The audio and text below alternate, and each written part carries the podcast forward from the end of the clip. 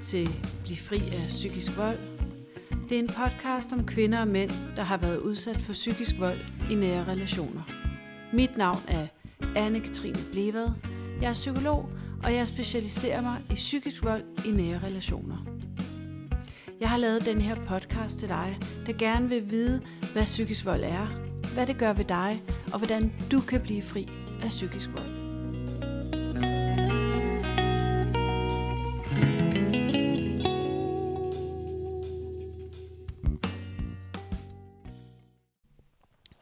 Inden vi går i gang med selve podcasten, så vil jeg gerne opfordre dig til at gå ind og anmelde og give stjerner. Det betyder noget for mig og gæsterne, men det betyder også, at podcasten kommer ud til flere. Udover det, så vil jeg også orientere dig om, at jeg har lavet et online kursus. Hvis du enten lever med eller har levet med psykisk vold, så har jeg lavet et online kursus til dig, så du kan blive klogere på, hvad det er, du har stået i, hvorfor det er svært at give slip på det og komme videre, og hvad du kan gøre for at blive fri. Så det er et online kursus, der er bygget grundigt op, hvor du får masser af viden, du får arbejdsopgaver til at bygge dit selvværd op, og du får en langt større forståelse for din situation. Der ligger link til online-kurset inde på podcasten, og øh, hvis du har spørgsmål, er du selvfølgelig altid velkommen til at kontakte mig. Online-kurset hedder Bliv fri af psykisk vold. Nu har jeg ikke andet at sige end øh, god fornøjelse med podcasten. Jeg håber, at øh, du kan bruge den. Velkommen til. Jeg har Charlotte med i studiet i dag. Charlotte er ikke Charlottes rigtige navn, men øh, for at beskytte Charlottes identitet, så har vi valgt et andet navn. Så velkommen til Charlotte, og tak fordi du vil fortælle din historie. Tak fordi jeg måtte komme. Dejligt, du vil være med. Charlotte, det vi skal tale om i dag, det er relationen til din barns, dit barns far og øh, den psykiske vold, som du har været udsat for. Og øh, jeg tænkte på, om du ville starte lidt med at måske fortælle, hvorfor du har lyst til at være med. Jamen grunden til, at jeg har lyst til at være med, det er fordi, at øh, der hvor jeg er den dag i dag, der, øh, der føler jeg, at jeg har fundet mig selv så meget, at jeg er klar til at tale højt om det, og håber, at der er nogen, der kan bruge min erfaring i deres liv. Ja. Og, og noget af det, der er, vi jo også lige har siddet og talt om, da vi skulle, skulle disponere over vores, vores samtale i dag, det er jo det her med viden, ikke? At, at det er en vigtig del af det at komme videre og forstå, hvad det er, der er sket, og det kommer vi ind på ja. meget mere i næste afsnit. Men jeg tænkte om, om, om du ville have lyst til at fortælle lidt om, hvor det, hvor det startede. Jamen, øh, jeg var 16 år, øh, da jeg mødte min barns kære, eller nej, det kluder bare helt. Det er okay. Ja. Ej, det jeg synes, det er angstprovokerende lige pludselig at snakke højt. Ja. ja. Jeg ved ikke, hvorfor det er så svært. Mm. Ja. Skal jeg bare starte den igen? Ja, det er så fint. Jamen, øh, jeg var 16 år, da jeg mødte øh, min kæreste. Og øhm, ja, alting, det, øh, altså han var meget ivrig for, at vi skulle være øh, sammen, dengang vi mødte hinanden. Øh, alting gik meget, øh, altså han var meget øh, ivrig efter, at vi skulle mødes hurtigt, og skrev meget og ringede meget, og altså ligesom fik mig til at føle, at, øh, at jeg var meget speciel, mm. og at det bare skulle være mig. Hvor mødte du ham? Jeg mødte ham faktisk på øh, stranden. Mm. Øh, jeg var på strand med nogle veninder, og så var han der også.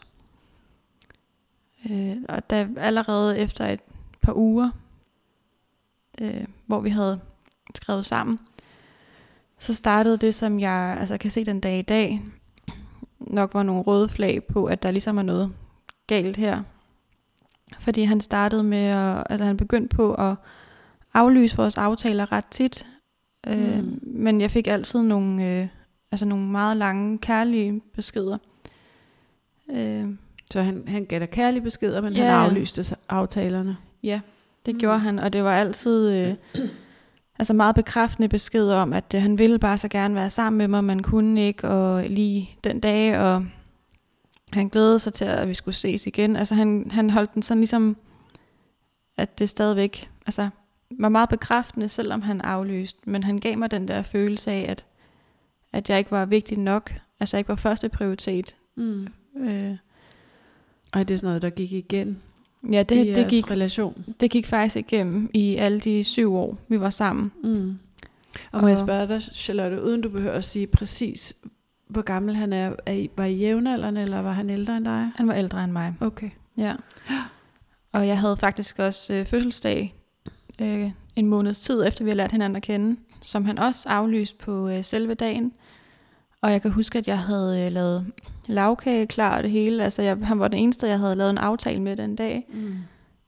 Og han aflyste så sent, så jeg ikke kunne nå at, at lave en ny aftale altså med nogle andre. Mm. Så på, øh, på min 16-års fødselsdag, der... Øh, Så blev du simpelthen brændt af. Ja, det gjorde jeg.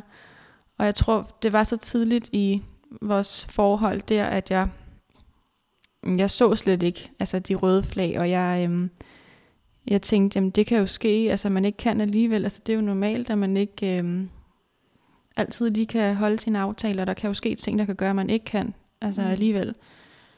Og, og lige det, du gør der, bare for lige at sådan skyde ind, det er jo noget af det, der sådan hedder normaliseringen. Ja. Og det, selvfølgelig kan der være en årsag til, at man, man øh, er nødt til at aflyse også på dagen, men hvis det ligesom begynder at blive et mønster, Ja. og man så selv begynder at normalisere sig, om det er jo nok bare fordi, og det er meget normalt, og det, det kan jo ske, så begynder man også at flytte sine egne grænser, og dermed altså, rykker man sine grænser ja. i den normaliseringsproces, og den anden får lov at blive mere og mere øh, grænseoverskridende i sin adfærd. Mm. ja.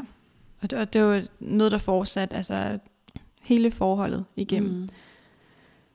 som jeg så kan se den dag i dag, ikke? Men, øhm, men når man er i det, så, øh, så gør man lige præcis det, som du fortalte lige før. Mm. Man normaliserer det.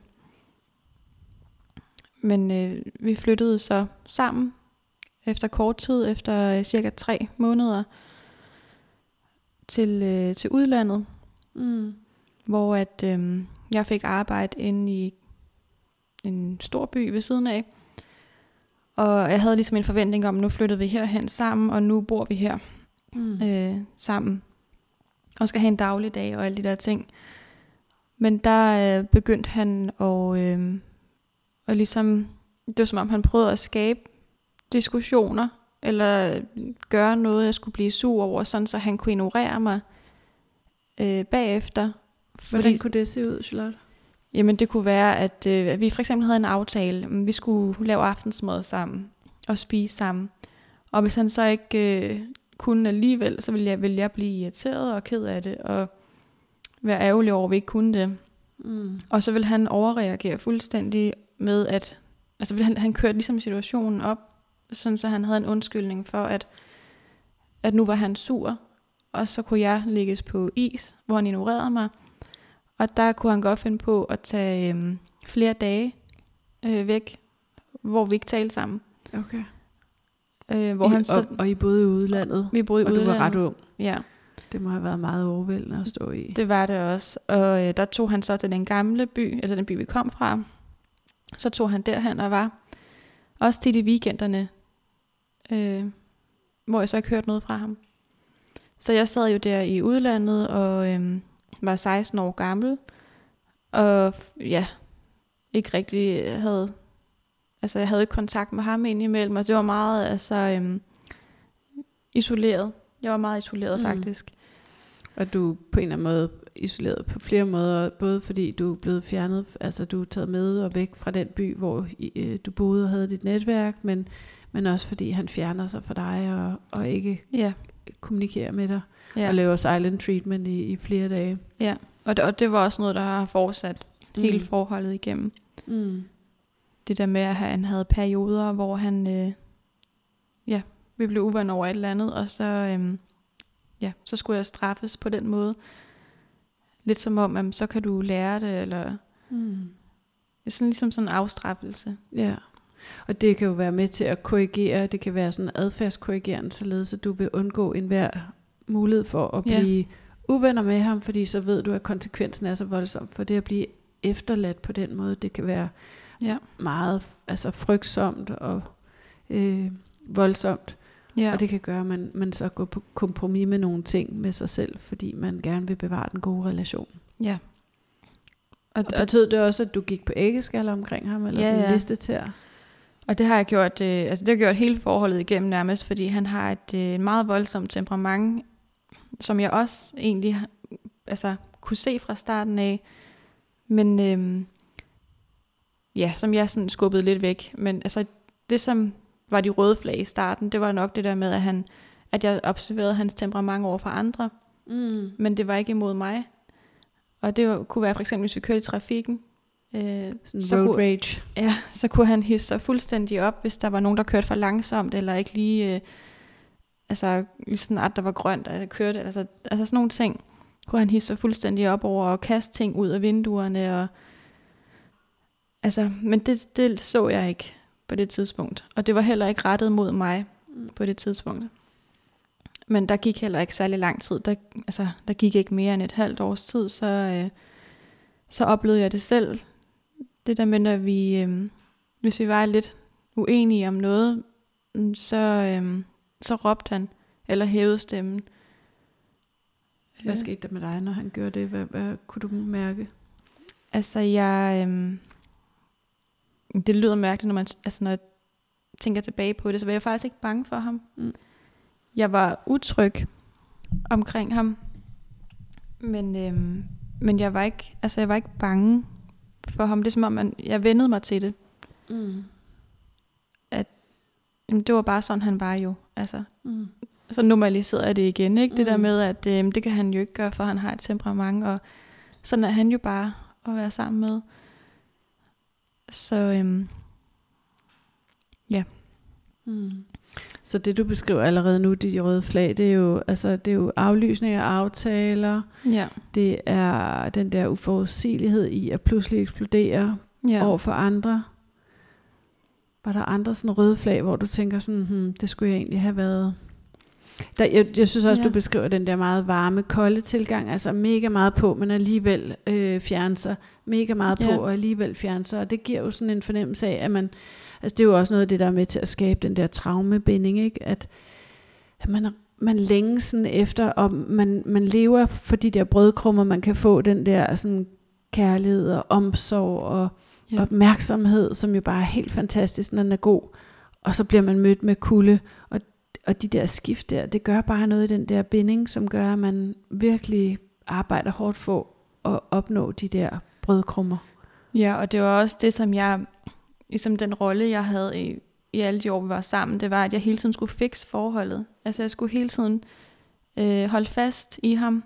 Altså han ville jo gerne være sammen med mig, og det følte jeg også, han ville, men alligevel havde jeg ham ikke helt. Altså hvor jeg følte mig tryg i. Altså at, øhm, ja, at vi havde hinanden, og det var, jeg ved ikke, hvordan jeg skal forklare det, det er jo sådan lidt, ja, svært at sidde og forklare nu, men jeg, altså jeg følte hele tiden, hele tiden, jeg skulle fikse vores forhold. Jeg skulle hele tiden holde det sammen, og hvis vi havde et skænderi, så skulle jeg altid tage skylden på mig. Jeg skulle mm. altid sige undskyld, og det var altid min skyld. Mm. Så han tog ikke ansvar. Det er jo også et red flag. Ja, og det gør han heller ikke den dag i dag. Mm. Altså det, øhm, det er altid mig, der skal undskylde og holde sammen. Fordi hvis jeg ikke undskyldte og holdt sammen, så gjorde han det jo ikke. Altså så var der mm. ikke nogen af os, der mm. holdt sammen på noget. Så så jeg havde sådan den der med at fikse hele tiden. Mm. Og hele så du har også været på mega meget overarbejde hele tiden, for ja. at holde sammen på, på det hele og holde konflikterne nede. Ja. Netop også det der med at holde konflikterne nede, hvor hvad kan jeg gøre for at altså mindske øh, diskussionerne, sådan hele tiden please ham, øh, for at holde roen og orden og ja. Og det, det er et godt eksempel, det der, Charlotte, også. Det, det, det du siger, please, det synes jeg er super fint. Du siger det, fordi jeg tror, der er rigtig mange, der oplever, at de pleaser øhm, for at undgå en eller anden konflikt, eller en afvisning, eller øh, vredesudbrud, et eller andet. Og, og please er sådan i min verden sådan lidt negativt lavet over for den, der gør det.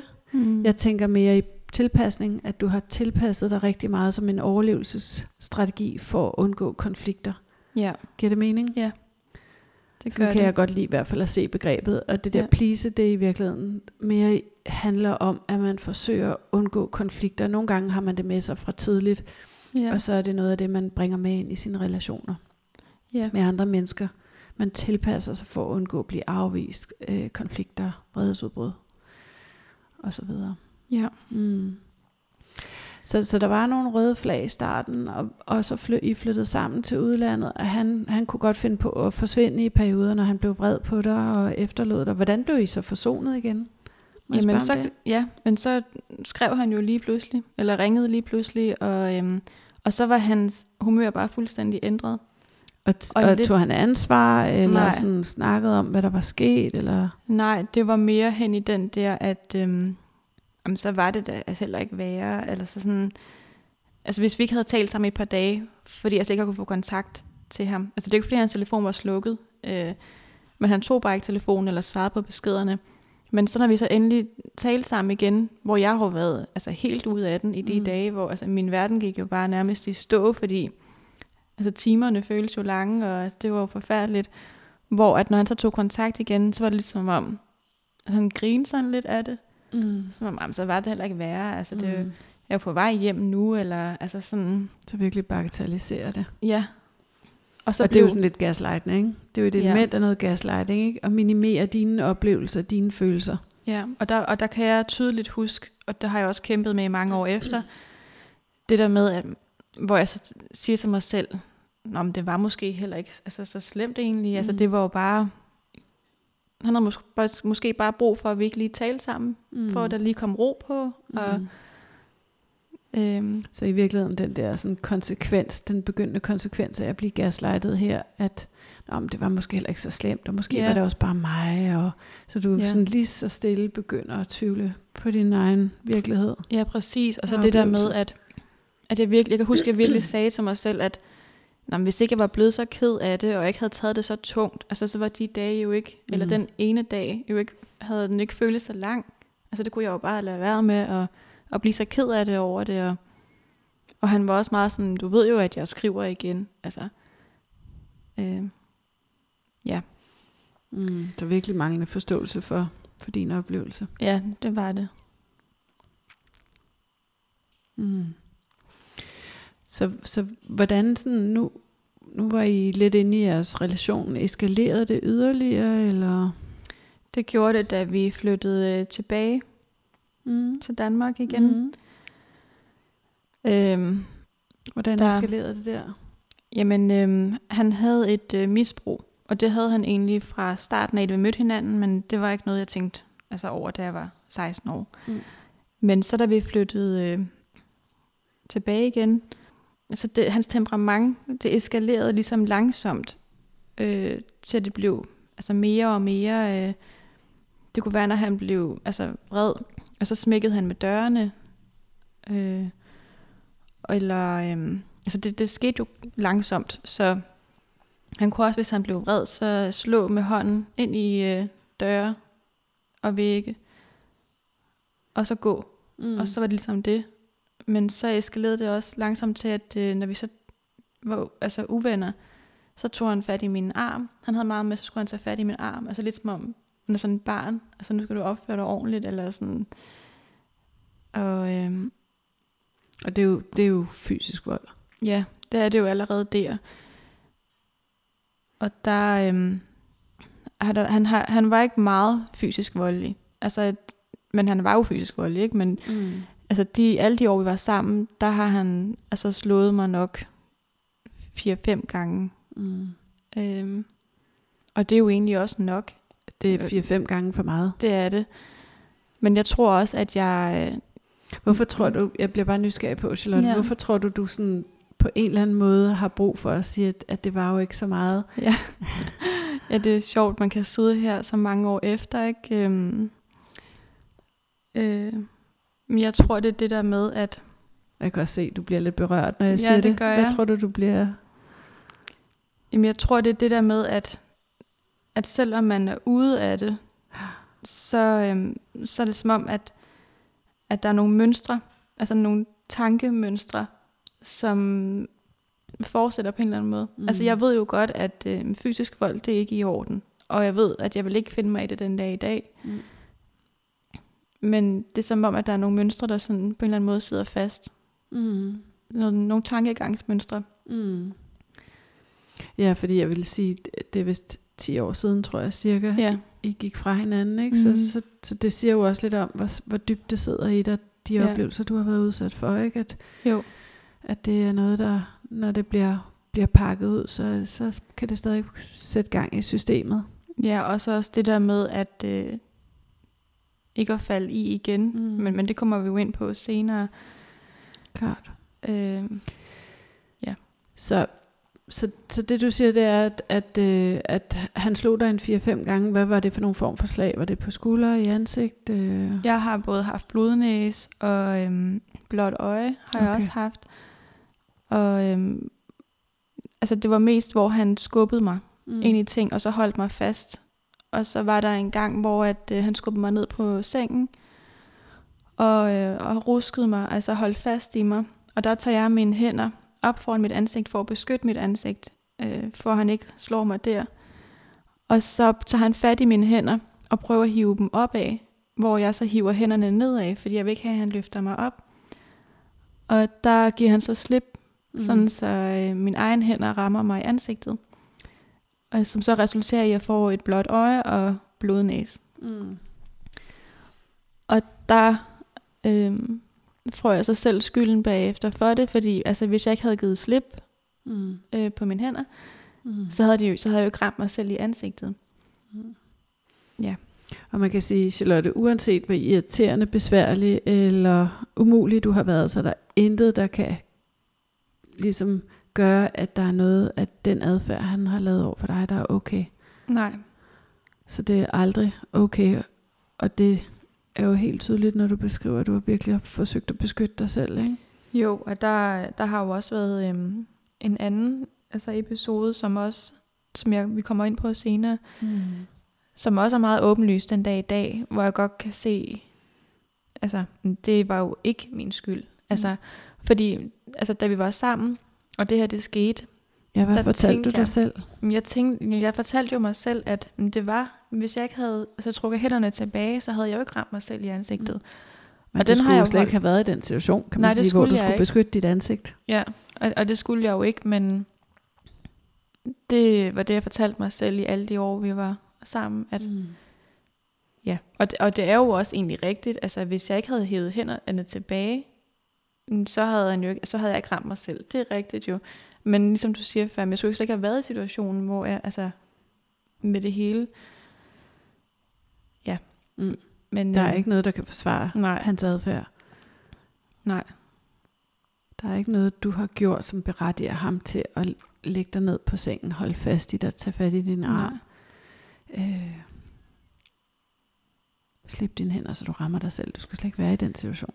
Nej, og jeg kan faktisk huske, at jeg skulle til øh, en fødselsdag lige bagefter, og det var faktisk derfor, at vi var øh, uvenner. mm. fordi han øh, lige pludselig ikke ville med. Og det var noget fødselsdag i min familie. Og øh, der tog jeg faktisk til fødselsdagen alene. Øh, bagefter, jeg fik jo ikke et blåt øje med det samme. Og kunne- tørrede jeg jo bare væk, og så make op på, og så til fødselsdag. Øh, Kan du huske, hvordan du havde det? Jeg havde, øhm, jeg øh, havde bare en facade på, altså jeg var glad til fødselsdagen. Det var lidt som om, at jeg var så meget inde i alt det der, øh, hvordan det forhold fungerede, at mm, så ryster man det bare af sig, og så tager man til fødselsdag og spiser og hygger, og så hjem, og så da jeg kom hjem, så var vi ikke uvenner mere, og øh, så er det ligesom bare glemt. Mm. Og det er, jo, det er jo også sådan et, et tegn på det der medafhængighed, ikke? at du dækker over ham ved at tage afsted og lade Ja. som om intet er sket, og familien også har en god historie om, hvorfor han ikke kom med til Ja, den ja. fødselsdag. Ikke? Jo. Så, så du har jo også på en eller anden måde øhm, været, været god, og det er, det er der rigtig mange, der er til at dække over deres partner og den adfærd, de laver, også over for venner, hvis de spørger sådan, om, hvorfor er han altid sur, eller hvorfor gør han sådan over for dig, eller Ja. hvorfor har du det mærke? Nej, men det er bare fordi, eller ja. så man kan bortforklare det, og det er jo sådan en, et tegn på, at man også er noget medafhængig, ikke? Jo, og jeg har aldrig nogensinde fortalt min familie noget dårligt om ham. Nej, du Aldrig. har virkelig været lojal over for ja, ham. jeg har aldrig nogensinde øhm, sagt noget dårligt. Eller, mm. Jeg har altid haft undskyldninger for ham, Mm. hvorfor han ikke kunne deltage. Og, Mm. Og øhm, jeg dækkede over ham. Mm. Og der var også en gang, hvor jeg havde min egen fødselsdag, hvor han aflyste altså en time før vi skulle køre, øh, hvor min familie var. Altså, de skulle, altså det var jo min fødselsdag, vi skulle holde hjemme hos min mor. Og min familie var jo også inviteret derhjem. Altså den anden, altså hele familien, ikke? Og der aflyser han en time før, og jeg bliver... Hvad, hvad er Så- over, altså hvad, uden at du sådan skal, skal Jamen, være så det- detaljeret, du kan identificere ham, men, men hvad, var der virkelig en god grund? Havde han brækket benet, eller hvad? Nej, det var jo, det kunne også være, men det havde han bare ikke lyst til. Nå, Altså det, det var som Okay. om, det var en valid grund. Og der øh, blev jeg så ked af det der, kan jeg huske, fordi at øh, der var så mange, der var inviteret, Mm. så jeg ikke selv deltog heller. Så der ringede jeg til min mor, og så sagde jeg, at jeg var blevet syg, Mm. øh, så jeg heller ikke kom. Hold op. Så de sad alle sammen, og de andre mødte op alligevel. Ej. Og så sad de og holdt min fødselsdag alene, uden øh, jeg var der. Og jeg var bare derhjemme og var ked af det, ikke? og han var der ikke. Han Hvor var han ikke henne? Men han var bare taget ud og øh, lave et eller andet. eller? Ja, øh, jeg tror faktisk, det var en hverdag. Så jeg bare tog ud og var sammen med nogle venner eller sådan noget. Hold da op. Kan du huske, hvad du sagde til dig selv? For at kunne ligesom være i det, eller blive i det? Jamen, det var det der igen med at, at tage den på mig. Jamen, hvorfor bliver du så ked af det over det? Altså, for Mm. han sagde jo også, at du kan da bare selv tage dig hen. Øhm, du skal da ikke aflyse en fødselsdag, bare fordi jeg ikke vil med, ikke? Mm. Så der tog jeg den på mig igen. Altså, hvorfor kan jeg ikke bare lade mig være ked af det over det? Jeg kunne bare selv have taget dig hen, ikke? Og var der, var der noget sådan gentagende i det med din fødselsdag? Nu har du nævnt det et par gange. Er det Ja, noget, sådan, der, der- der var et mønster vi- omkring? Alle de år, vi har været sammen, der har vi aldrig nogensinde holdt med en fødselsdag.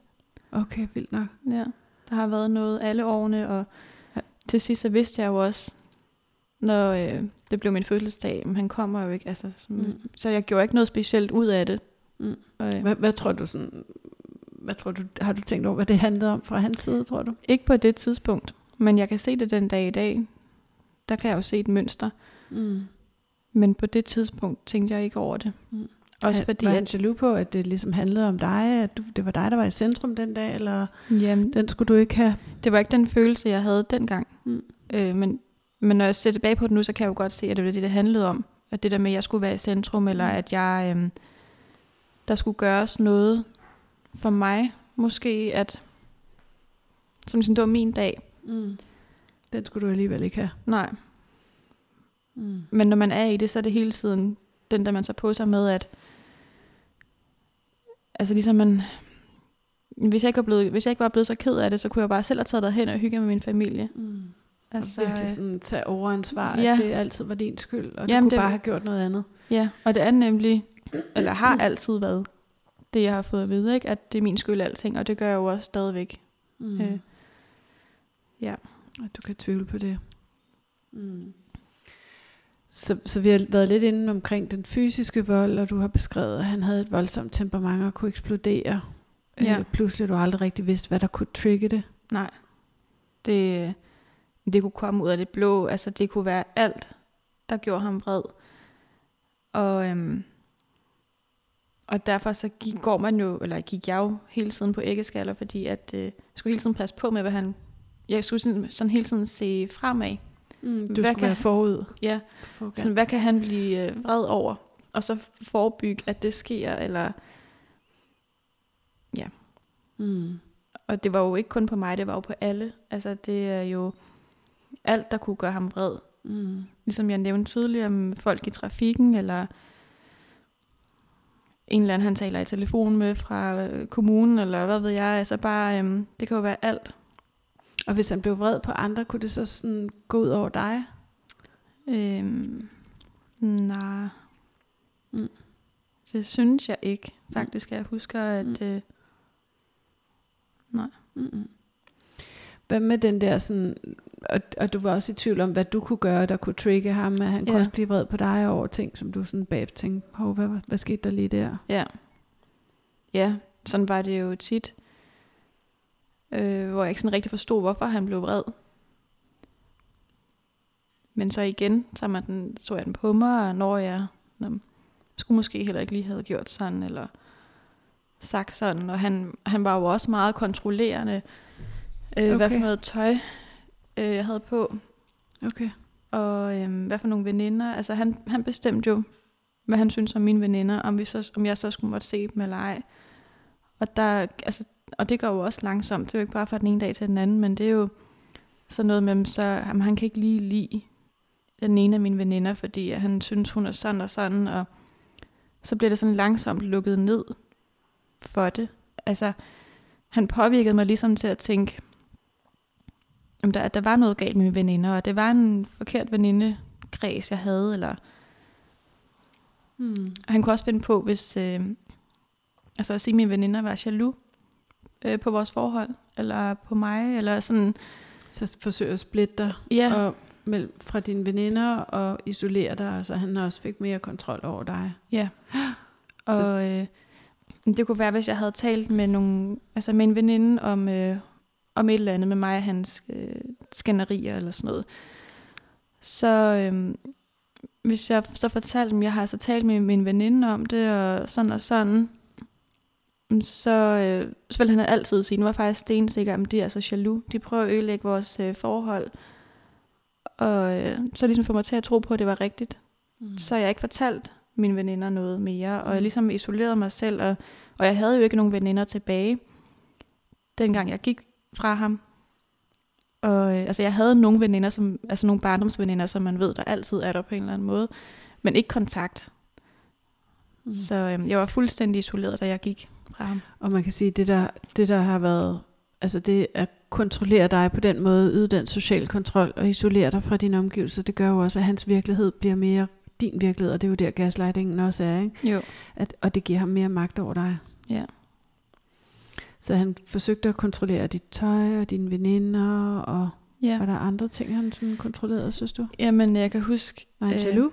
ja, han var meget jaloux. Okay. Øh, og jeg, øh, der var en gang, hvor vi skulle, jeg skulle på café med mine veninder. Der havde vi nok kun været sammen i halvandet år eller sådan noget. Men der skulle vi på café, og der skrev jeg bare en besked om, at øh, vi tager lige på café, og klokken den var 8 om aftenen, 8.30 eller sådan noget. Og der får jeg et, øh, et svar tilbage, at det vil han ikke have, at jeg er ude på det tidspunkt.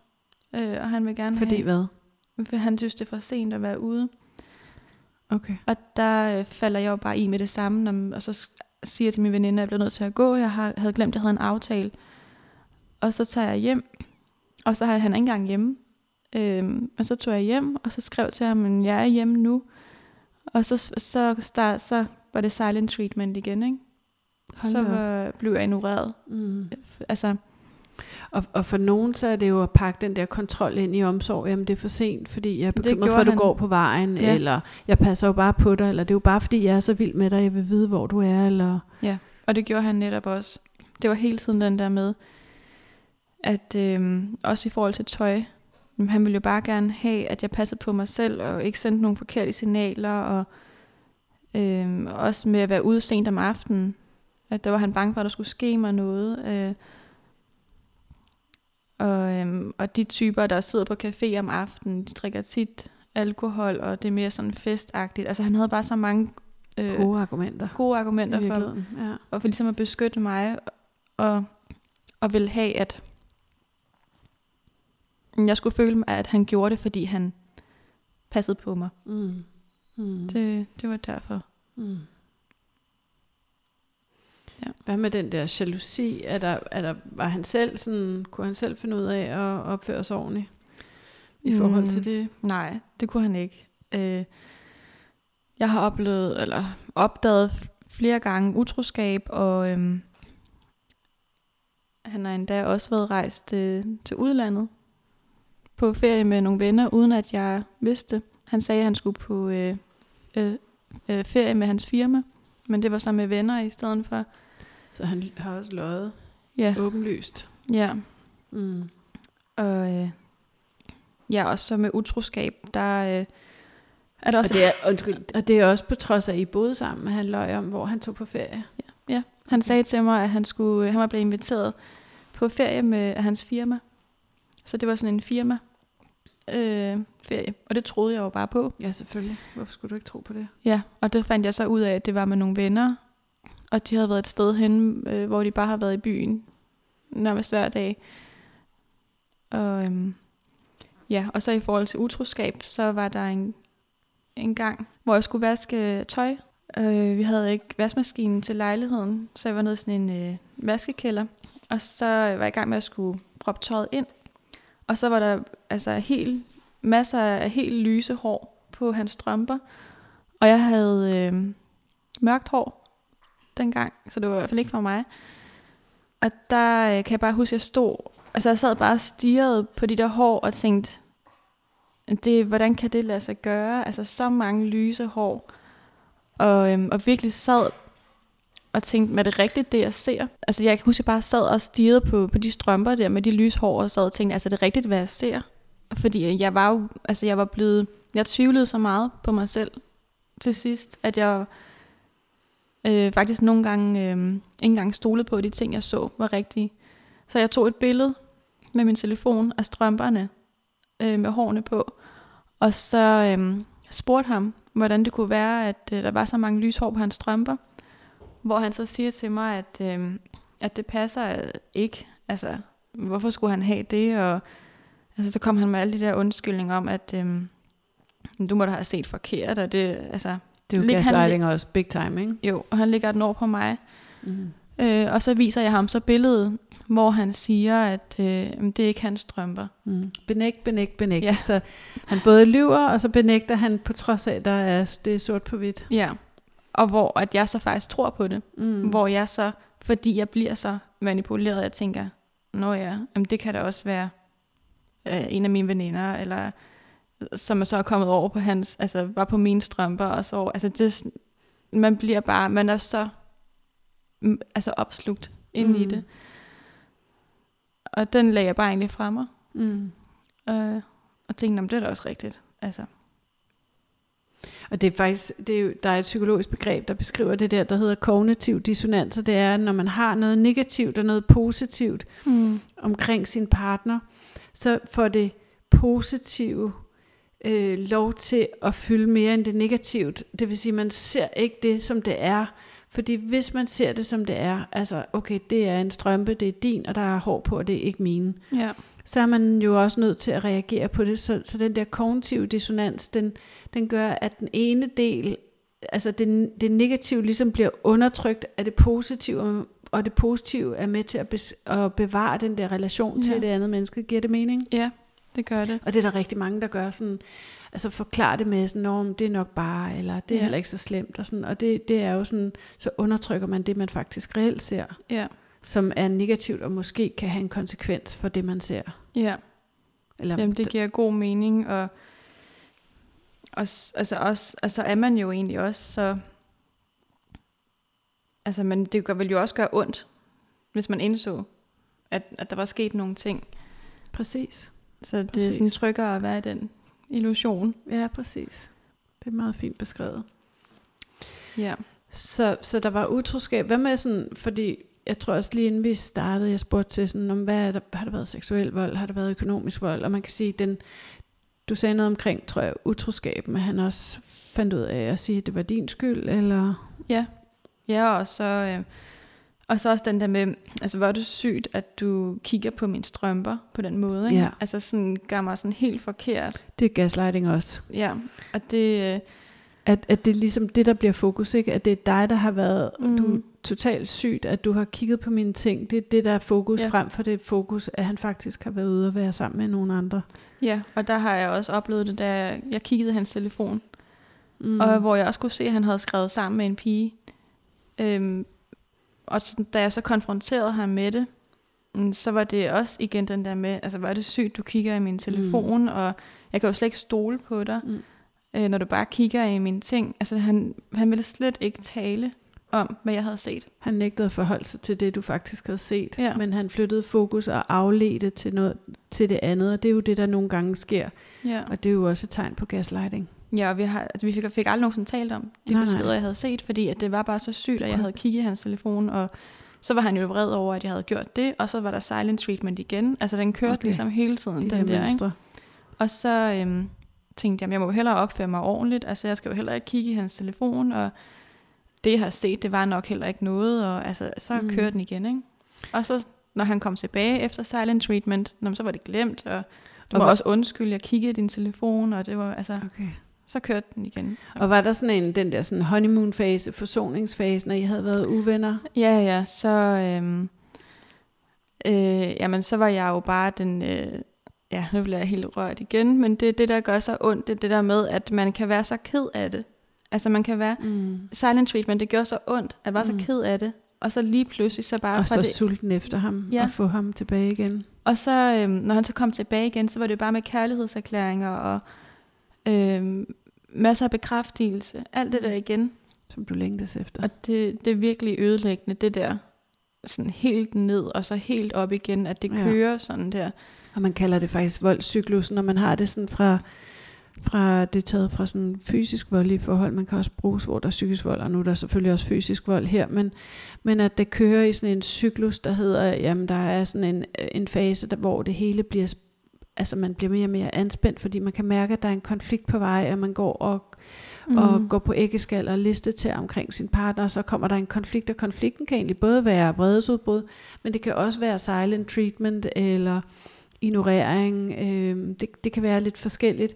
Og så er der efter den, når den er overstået, så er der den der honeymoon-fase, forsonsfase, ja. som for mange jo bare er så dejlig, ikke? Jo. fordi man bliver bekræftet, og man mærker bare kærligheden, og det er bare, man ser glimtet af ham, man var forelsket i, og ej, hvis bare jeg tilpasser mig en lille smule mere, ikke er så besværligt krævende, eller mm. hvad man Mhm. kan sige til sig selv, sensitiv, eller whatever, jamen, så er han tilbage igen, så, så bliver det jo godt, så bliver det ligesom det er her, så jeg skal bare anstrenge mig lidt mere. Ja. Og når den fase er overstået, så er der for nogen, den der sådan lidt mere ro, så kan det være ro en periode, og så kører det. Det der er med den her, det er jo, den, den hele tiden kører i de der cykluser, det vil sige, det kører op og ned, op og ned, mm. Op og ned. Der er enormt meget drama, og der er enormt meget, så er, der sådan, så er det lidt godt, og når det er godt, så er det rigtig godt, fordi vi kommer helt dernede fra, hvor det var helt forfærdeligt. Så det er virkelig sådan noget, der kan, kan gøre noget ved en. Også Ja. ja. kemisk, altså øh, hjernen, for det er jo både stresshormoner, og det er lykke, altså sådan glædeshormoner og serotonin. Det kører bare op og ned, så det er nærmest ja. en afhængighed. Det er sindssygt hårdt øh, med de der skift hele tiden. Ja, Netop fordi det er jo aldrig i balance. Nej. Det er jo aldrig stabilt. Nej, det er netop altså helt nede eller helt oppe. ja. Og man kan sige, at de der forsoningsfaser, eller honeymoon-faser, som du siger der, kærlighedserklæring, Mm. de er bare så dejlige, at de giver jo det der håb, og det gør også, at man holder fast og, og ofte bliver længere i det, end man ellers måske var blevet, fordi man tænker, at det er lige om hjørnet. Om Ja. det bliver bedre lige om hjørnet. Netop den der lige om hjørnet. og også det der med, at øh, altså det er jo mere vi, dårlige ting, vi havde været igennem. Nærmest som om, så er jo stærkere er vi. Altså jo mere vi har været igennem, så er vi bare stærkere end øh, alle mulige andre. Og, ja, Og blev I så det? nej, det gjorde vi ikke. Nej. Men det var den følelse, man sidder ja, ja, med. Klar. At jo mere vi har været igennem, jo stærkere er vi bare sammen, og vi kan bare klare alt, fordi vi har været så meget. Ikke? Mm. Det, man skal, det du siger her, det er jo, at man skal virkelig være opmærksom på, hvad det er for nogle historier, man fortæller sig selv også. Ja, det skal ja. man. Så Charlotte, jeg tænkte noget af den, sådan, jeg også spurgte lidt ind til, inden vi startede, det var den her sådan, økonomiske Ja. vold. Nej, jeg tror, inden vi går til den, så tror jeg faktisk bare, jeg vil sige sådan, det du sagde med utroskab. Jeg, jeg spurgte til seksuel vold, og det sagde du, det var der ikke noget af. Men, ja. Ja. men så beskrev du alligevel, jamen der var utroskab, Ja. og når han så havde været utro, så sagde han, det var min egen skyld. Mm. Er det rigtigt forstået? Ja. Og det, det, det betragter man som seksuel vold. At man får ansvar for, at den anden har været ude og være utro. Og det er du ikke alene om. Det har jeg hørt fra min praksis også. Jamen det er fordi, du ikke øh, vil være sammen nok med mig, eller øh, du aldrig har lyst. Der kan være mange år, så jeg ikke gør noget af dig selv, så derfor har jeg været sammen med andre. Okay. Så, så det, det kalder man seksuel vold. Men så var der også lidt økonomisk vold. Vil du bare kort Ja. komme ind på det? Jamen, øh, han købte en lejlighed Mm. i øh, Danmark, som vi flyttede ind i. Og det var jo øh, en ejerlejlighed i hans navn. Jeg havde ikke noget med den at gøre. Jeg var på SU også. Og ja, øh, men der flyttede vi så ind. Det var ham, der ville have den ejerlejlighed. Jeg ville bare gerne have en almindelig lejebolig. Men der skulle jeg så give øh, alle mine penge til ham hver måned for at bo der. Altså det var hans husleje for, at jeg kunne bo der.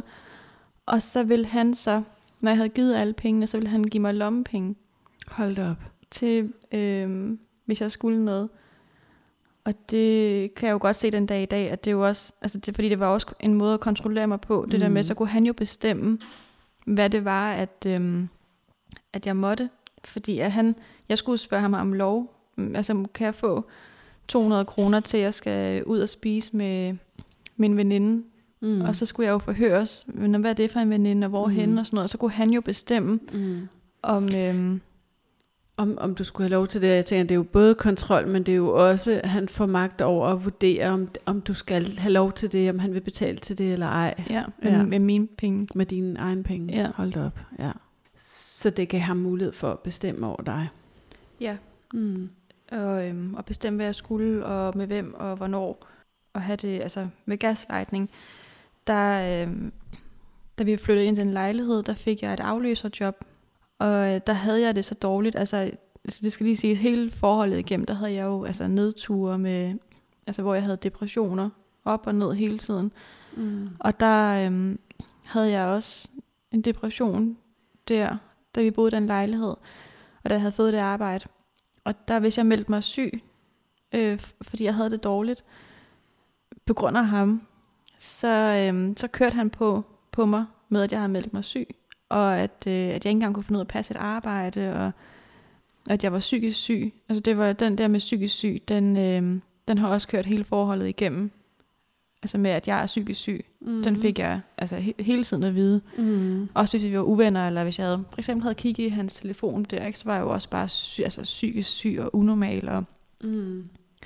Så, så, så det du beskriver, det er jo et forhold, hvor du med et mønster af gennemgående gaslighting, det er helt tydeligt, Ja. fordi det er jo den der sygeliggørelse af dig igen, ikke? jo, og Så, du til øhm, at tvivle på dig selv. ja, og når jeg meldte mig syg, så tjente jeg jo heller ikke penge. Mm. Øhm, men det havde han jo selvfølgelig ikke noget imod, fordi altså, han skulle alligevel have alle pengene og, og, og holde på dem. Men altså, når jeg så meldte mig syg og lå derinde i sengen og, og græd og var ked af det, eller bare altså, helt sådan, ja. Der, øh, så kørte han så på mig med, at øh, snart, hvornår tager du dig sammen, og kan du ikke engang finde ud af at passe et arbejde? Og det, altså den der hele tiden med, at skulle gøres forkert, og, øh, og svag, og ja, Mm. at jeg ingenting kan finde ud af. Mm. Så der blev jeg bare holdt endnu længere nede, Mm. mm. og endnu mere i kontrol, fordi så, altså, så blev jeg skubbet lidt længere ned, ikke? Og den kørte jo også i mange år. Mm. Charlotte, du får et barn med, med den her mand. Ja, jeg, øhm, jeg følte på det tidspunkt, at altså, hvis, vi fik et, altså, hvis vi fik et barn sammen, så, øhm, så ville alting jo gå, ikke? Så vil det blive bedre. Ja, Det tror jeg, der er mange, der tænker. ja og det, den faldt jeg også i. Og, øhm, og jeg bliver så, øh, eller han, han har jo det her misbrug af hele forholdet igennem, og jeg, og jeg siger til ham, at hvis vi skal have et barn, så skal du stoppe med det, øh, inden jeg bliver gravid.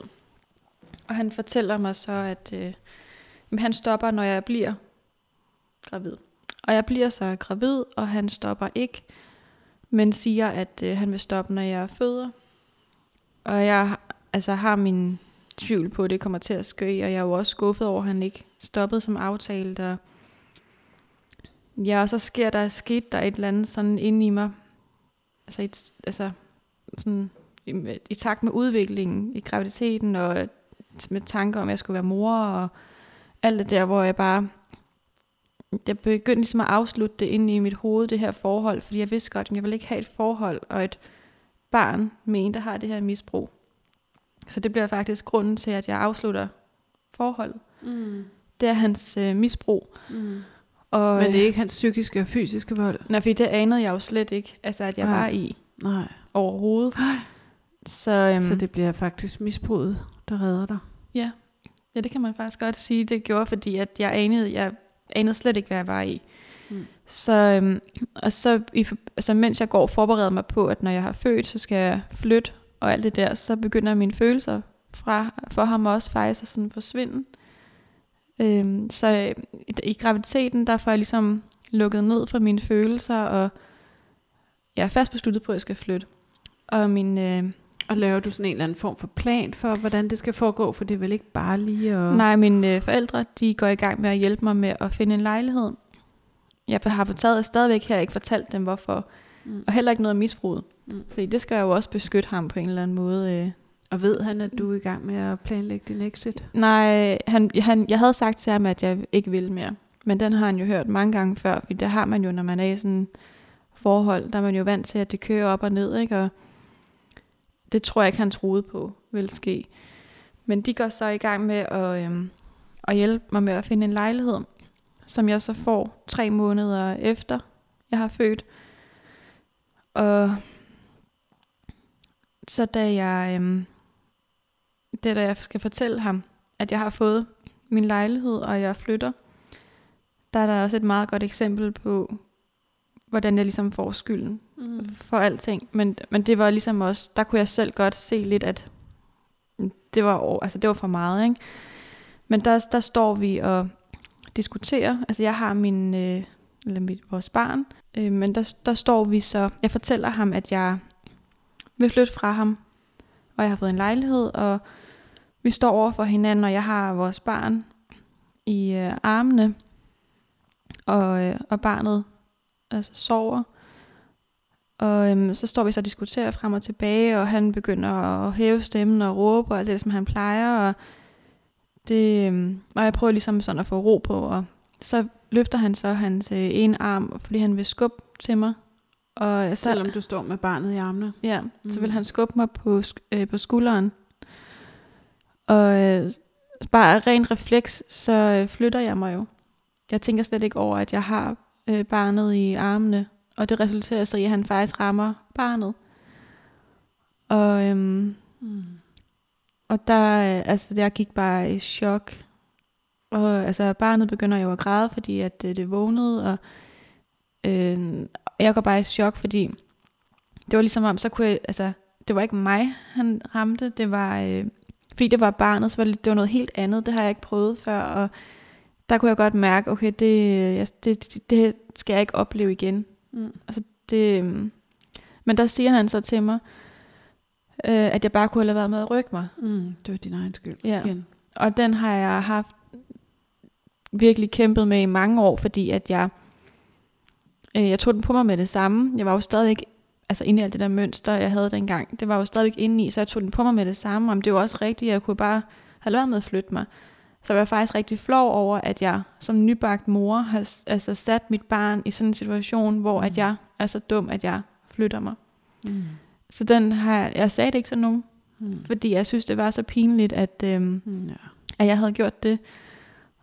Og, øh, og det er faktisk først inden for de sidste fire år, at jeg begyndte at åbne op omkring det, for nu kan jeg jo godt se, at altså, det var jo ikke min skyld. Nej. Men det, det kunne jeg ikke dengang. Nej.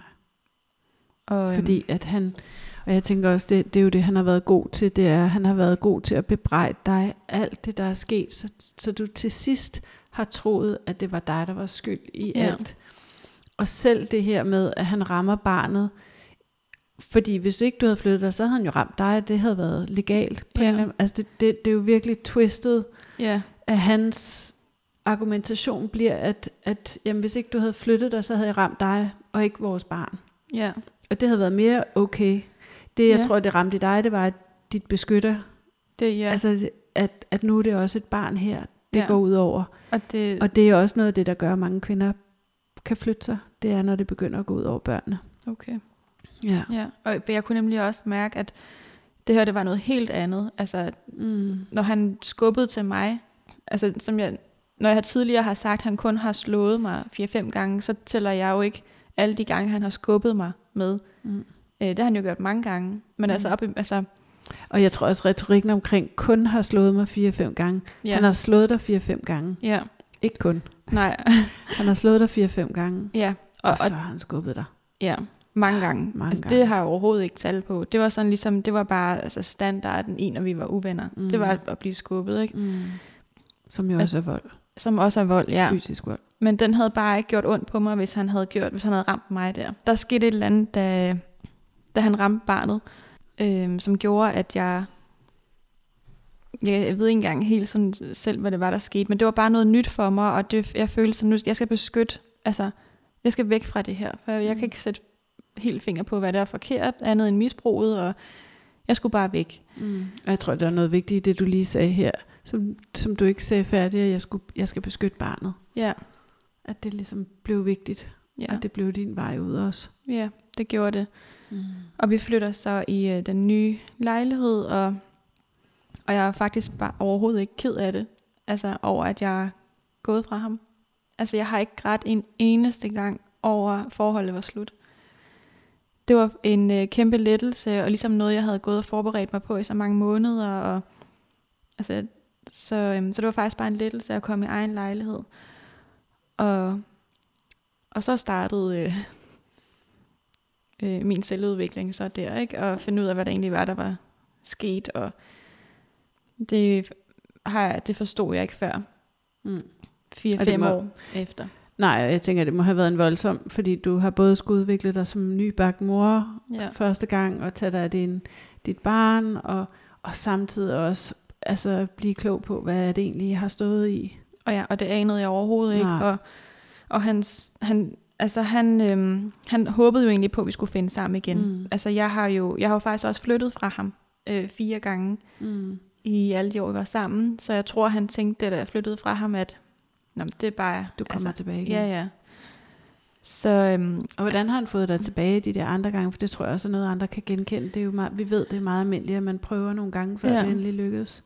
Jamen, øhm, altså en af gangene, jeg flyttede øh, fra ham, der flyttede jeg til en stor by, øh, til en, hen til en veninde.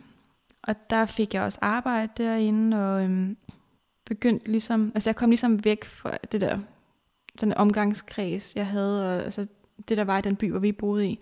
Så jeg startede på noget helt frisk, og jeg fik nye veninder, også på det nye arbejde, jeg fik, og begyndte at have interesser, og sådan liv lidt op. Og jeg, men jeg havde jo stadigvæk kontakt med ham. Den stoppede jo ikke.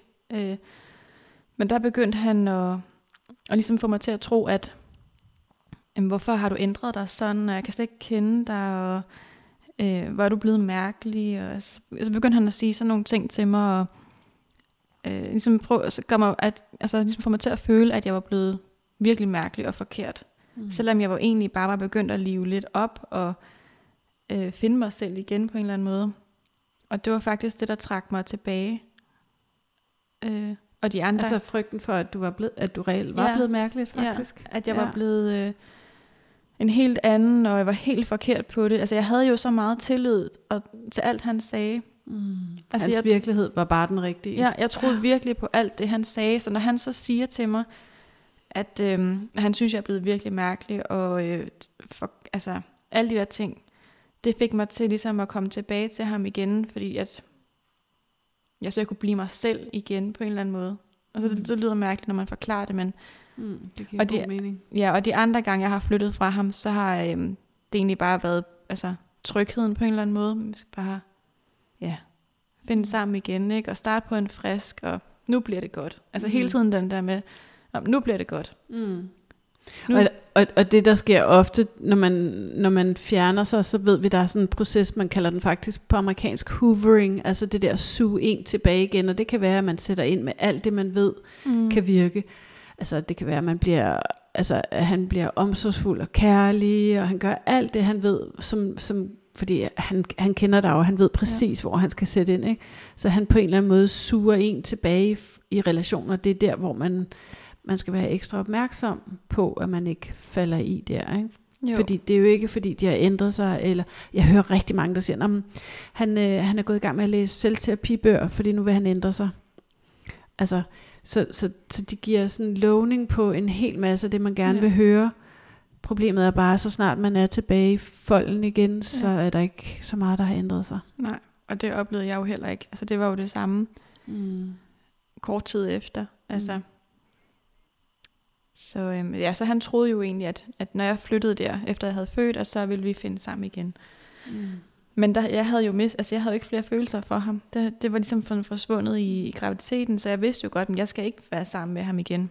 Men der gik flere år, øh, fordi han, han blev ved med at prøve, og, og, øhm, og så skiftede han faktisk lidt rollen over for mig, til at han ville være min bedste ven. Okay. Ligesom at øhm, han hele tiden prøvede at hjælpe mig. Og, øh, fordi altså, han, havde jo, han havde mig jo stadigvæk i den der rolle med, at øh, jeg er jo psykisk syg. Mm. Og, og jeg havde det jo også dårligt. Jeg havde rigtig mange selvmordstanker, hvilket jeg også havde i forholdet. Mm. Men øhm, Og som jeg tror, eller som jeg ved, at du ikke er alene om at Ja. have, fordi det er noget af det, man faktisk kan få, det er, at man kan få ja, tanker om, at livet ikke er værd at leve mere, når Ja. man lever i det her.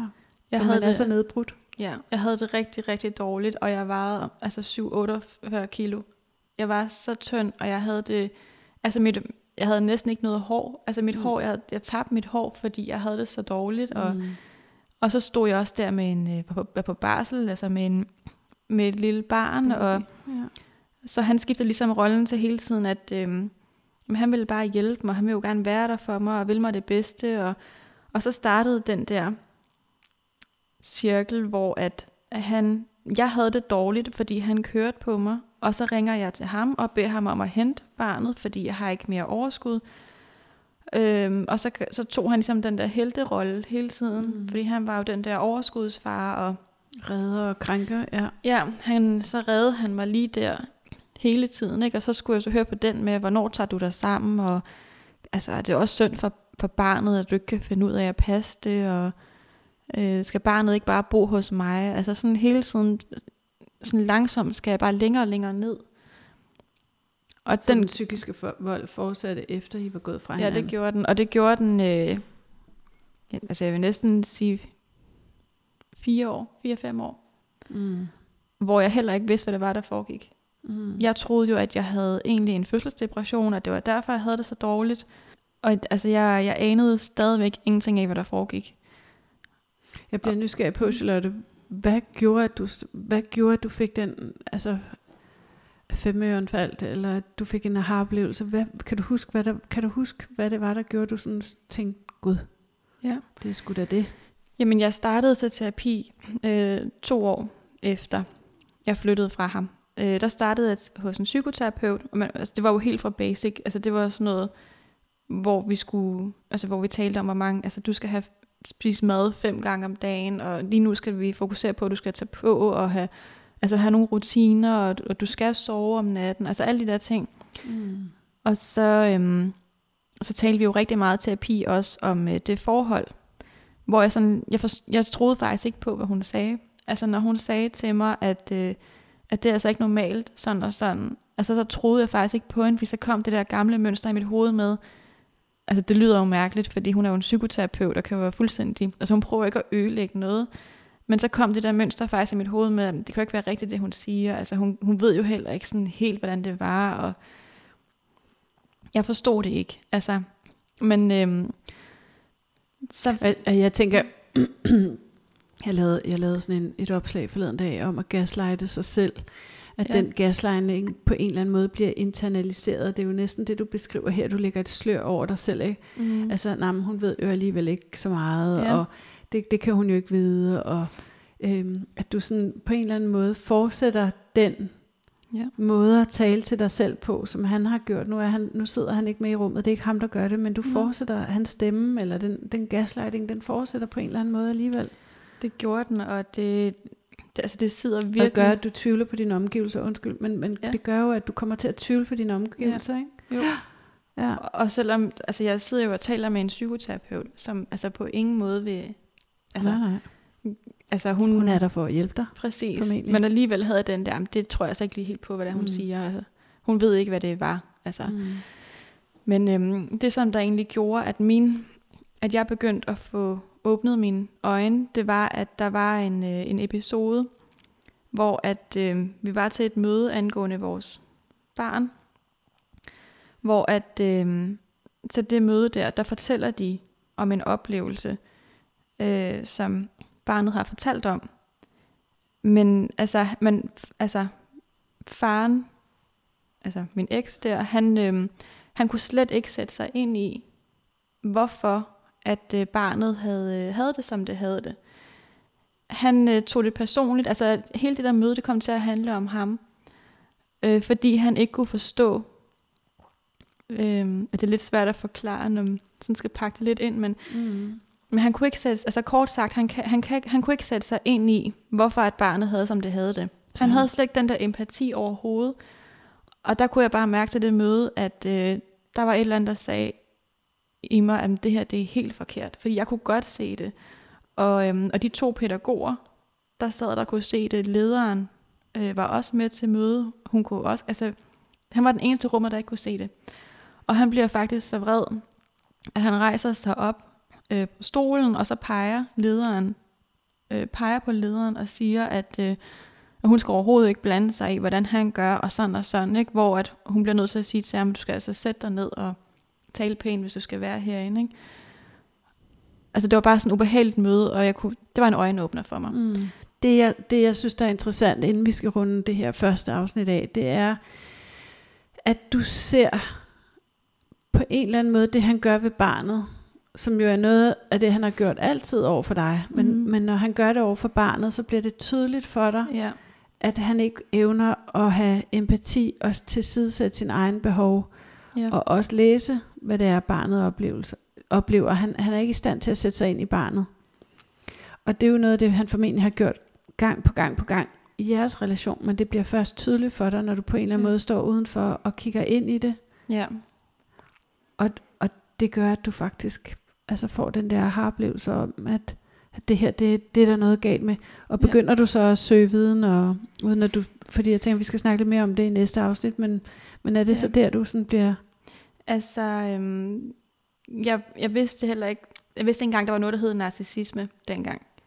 Og det vidste jeg heller ikke til det møde eller noget som helst. Men jeg kunne se, at den der mangel på empati til noget så simpelt, altså som samtalen handlede om, øhm, der kunne jeg bare se, at der var et eller andet helt galt med hans empati og den der måde, øh, han ikke kunne sætte sig ind i. Men i hvert fald blev det en, en øjenåbner, åb- øjenåbner for dig at stå udefra og kigge ind. Ja. Altså stå udefra på sidelinjen og se, hvad det var, der skete mellem Ja, dit barn og din, dit barns far. ja Mm. og så også det der med, at der sidder to pædagoger Mm. og en leder, som alle sammen siger det samme, og, og jeg var fuldstændig enig med dem. Det, det bekræftede mig på en eller anden måde, at der sidder også tre andre mennesker. Jeg er ikke helt unormal. Ja, og han faktisk var den eneste i rummet, som, øh, som ikke kunne se det, og som bliver vred. Øh, og Mm. det, øh, ja, det var en øjenåbner. Mm. Vigtigt. Så det jeg tænker nu, det er, at øh, vi runder den her episode af, og Ja. så lige om lidt, så, øh, så laver vi en ny episode, der handler lidt om, om samarbejde. Ja. Og, og hvad, hvordan man, man ligesom, hvad man gør, når man har et barn med, med en med nogle narcissistiske tendenser. Mm. Er det okay? Ja. Mm. Men tak fordi du ville fortælle din historie. Tak fordi jeg måtte. Mm. Det er jeg glad for. Jeg håber, der er nogen derude, der kan få, få glæde af den. Og jeg tænker i hvert fald ud fra de mange øh, historier, jeg hører, så er der jo rigtig mange elementer i den her historie også, som jeg tror, der er rigtig mange, der vil kunne genkende sig i. Så øh, tak fordi du ville dele. Ja, Det var så lidt.